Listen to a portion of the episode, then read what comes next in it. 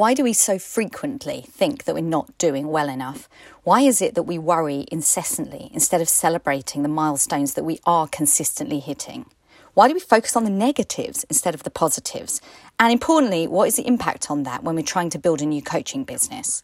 Welcome to Action Taker Tribe. I'm Jo Ingram, and today's episode is all about the fact that you are doing better than you think you are. It's time to allow the good, high vibe thoughts that push you forward with enthusiasm and excitement to rise up and allow those negative thoughts to drift away. If you need to take action for your business this fall, you are in the right place. Let's dive in.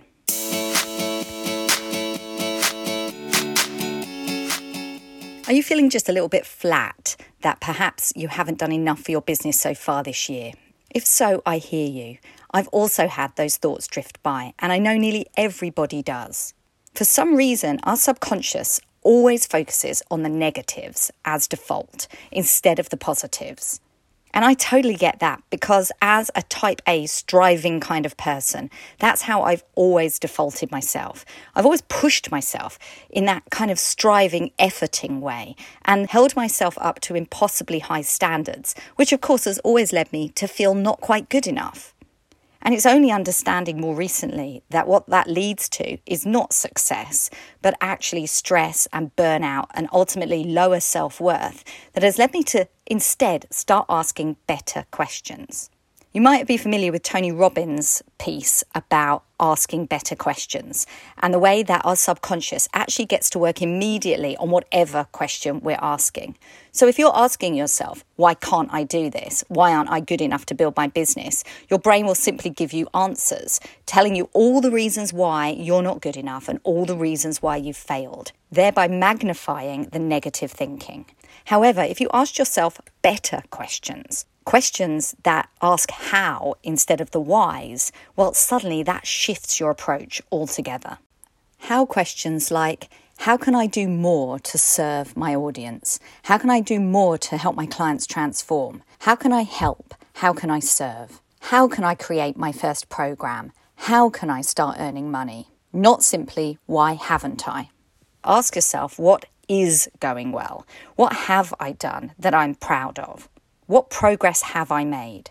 And I invite you to really think about it. Don't dismiss the questions and think, well, not very much. Instead, really look for it. So much of our success is in the stories that we tell ourselves. And instead of telling stories that help you fall into a sense of hopelessness or inertia for your business, which of course compounds the act of not achieving, tell yourself a story that things are going well and that what you're doing is making a difference both to other people and for your business. And then you feel inspired to do even more. This came up for me so clearly this week when I thought more about this podcast. When it comes to podcasts, you don't really get much feedback. Unlike when you post on social media where you can get an amount of engagement, when you put out a podcast, not much happens apart from seeing the numbers of people that are listening. There's no button on your podcast app that allows you to instantly send a message to the podcast creator, for example. Now, if you're a regular listener or a new listener to this episode and you're enjoying what you're hearing, please do click the subscribe and review button because that is how I get feedback. Or simply send a DM and let me know that you're enjoying this. Because I must admit that over the last few months, not getting very much feedback has led me to question is it worthwhile doing this podcast? Is it making a difference? Until a few days ago, I was asked a question in a Facebook group, which spurred me to look into whether my podcast was doing well or not. And to my absolute surprise, I found that my weekly downloads put me in the top 20% of podcasters.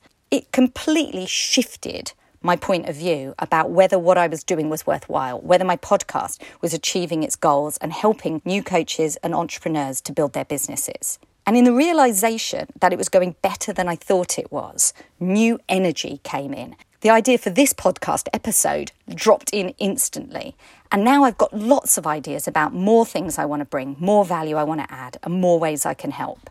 The number of downloads hasn't changed. It's the same as it was yesterday as it is today, but my attitude has shifted dramatically, and that's simply because that I'm telling myself a different story. Instead of telling myself the story that my podcast hasn't grown very much recently and seems to have a very stagnant number of listeners, I'm now telling the story that my podcast is in the top 20%. It is worthwhile, it is valuable, and if I just stay consistent and give great value, it will grow more. And it's this perception change, once you recognize your successes, that creates new momentum, confidence, and inspiration to do more. It spurs you on to raise your game to a whole new level because you know that what you're doing is making forward progress. And it isn't about comparing yourself to others, it isn't about falling short when other people are going further, better, higher, in your opinion. Instead, it's about creating steady progress and growth for your personal business. And if you're familiar with Maslow's hierarchy of needs, you'll know that personal growth and progress is the ultimate to creating the happiness that we all desire. And if you can recognize your own personal progress and growth, the mindset shift will carry you forward to achieve the goals for your business, make the impact and the money that you desire, and stay lit up every single day. So, what are you doing in your business that is starting to make a difference, no matter how small? Have you had your first client this year? Sold something? Perhaps you've identified your avatar or put yourself out there on social media and been brave. Whatever it is, celebrate small and all successes. And let's champion each other to do better and more from this place of excitement and appreciation.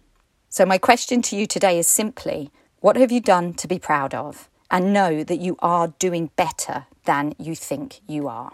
Getting into an enthusiastic and high vibe situation is absolutely the fundamental, most important thing that you do for your business. But second to that is having the foundations in place. And for me, the foundations are very, very clear. It's three simple pillars. The first is what is your purpose and your mission? What is it that you actually do for people? Secondly, who are the people that you help and serve? Have you really identified your perfect avatar so you can both sell to them and create the transformation that they need? And thirdly, how is it you create that transformation? Do you have a killer offer you are proud to shout about? The waitlist is now open for the new Coach Business Accelerator. It's for the new heart centered coaches who haven't made sales and need clarity on aligning your purpose and your talents with the perfect client avatar and nailing your perfect offer. It's literally time to stop throwing spaghetti at the wall just to see what sticks and instead have a thorough business foundation so you can create killer content and irresistible offers with ease. So, whether you're held back by imposter syndrome or perhaps a fear of visibility or even money mindset, you'll leave this program with a renewed sense of confidence and, of course, the key business foundations inspired and implemented so you can step up for your business in 2021. Just click the link in the show notes so you don't miss this opportunity to get access to the early bird pricing and make sure that you get open for business, generating sales and changing lives. As always, have an inspired action week. Take care. Bye now.